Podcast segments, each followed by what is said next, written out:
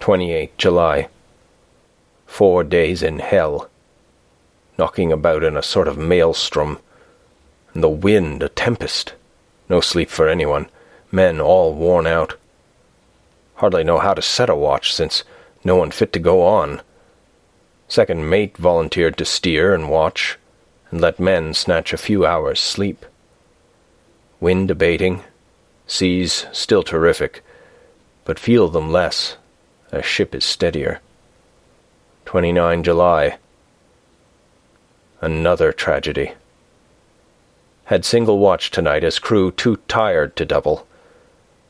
When morning watch came on deck, could find no one except steersman. Raised outcry, and all came on deck. Thorough search, but no one was found. Are now without second mate, and crew in a panic.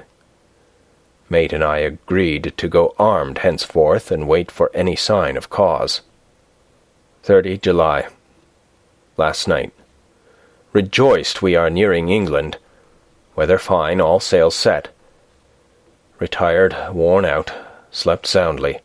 Awakened by mate telling me that both man of watch and steersman missing. Only self and mate and two hands left to work ship.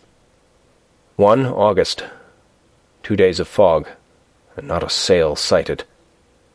Had hoped when in the English Channel to be able to signal for help or get in somewhere. Not having power to work sails, have to run before wind.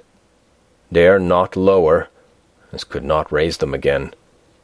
We seem to be drifting to some terrible doom. Mate now more demoralized than either of men. His stronger nature seems to have worked inwardly against himself.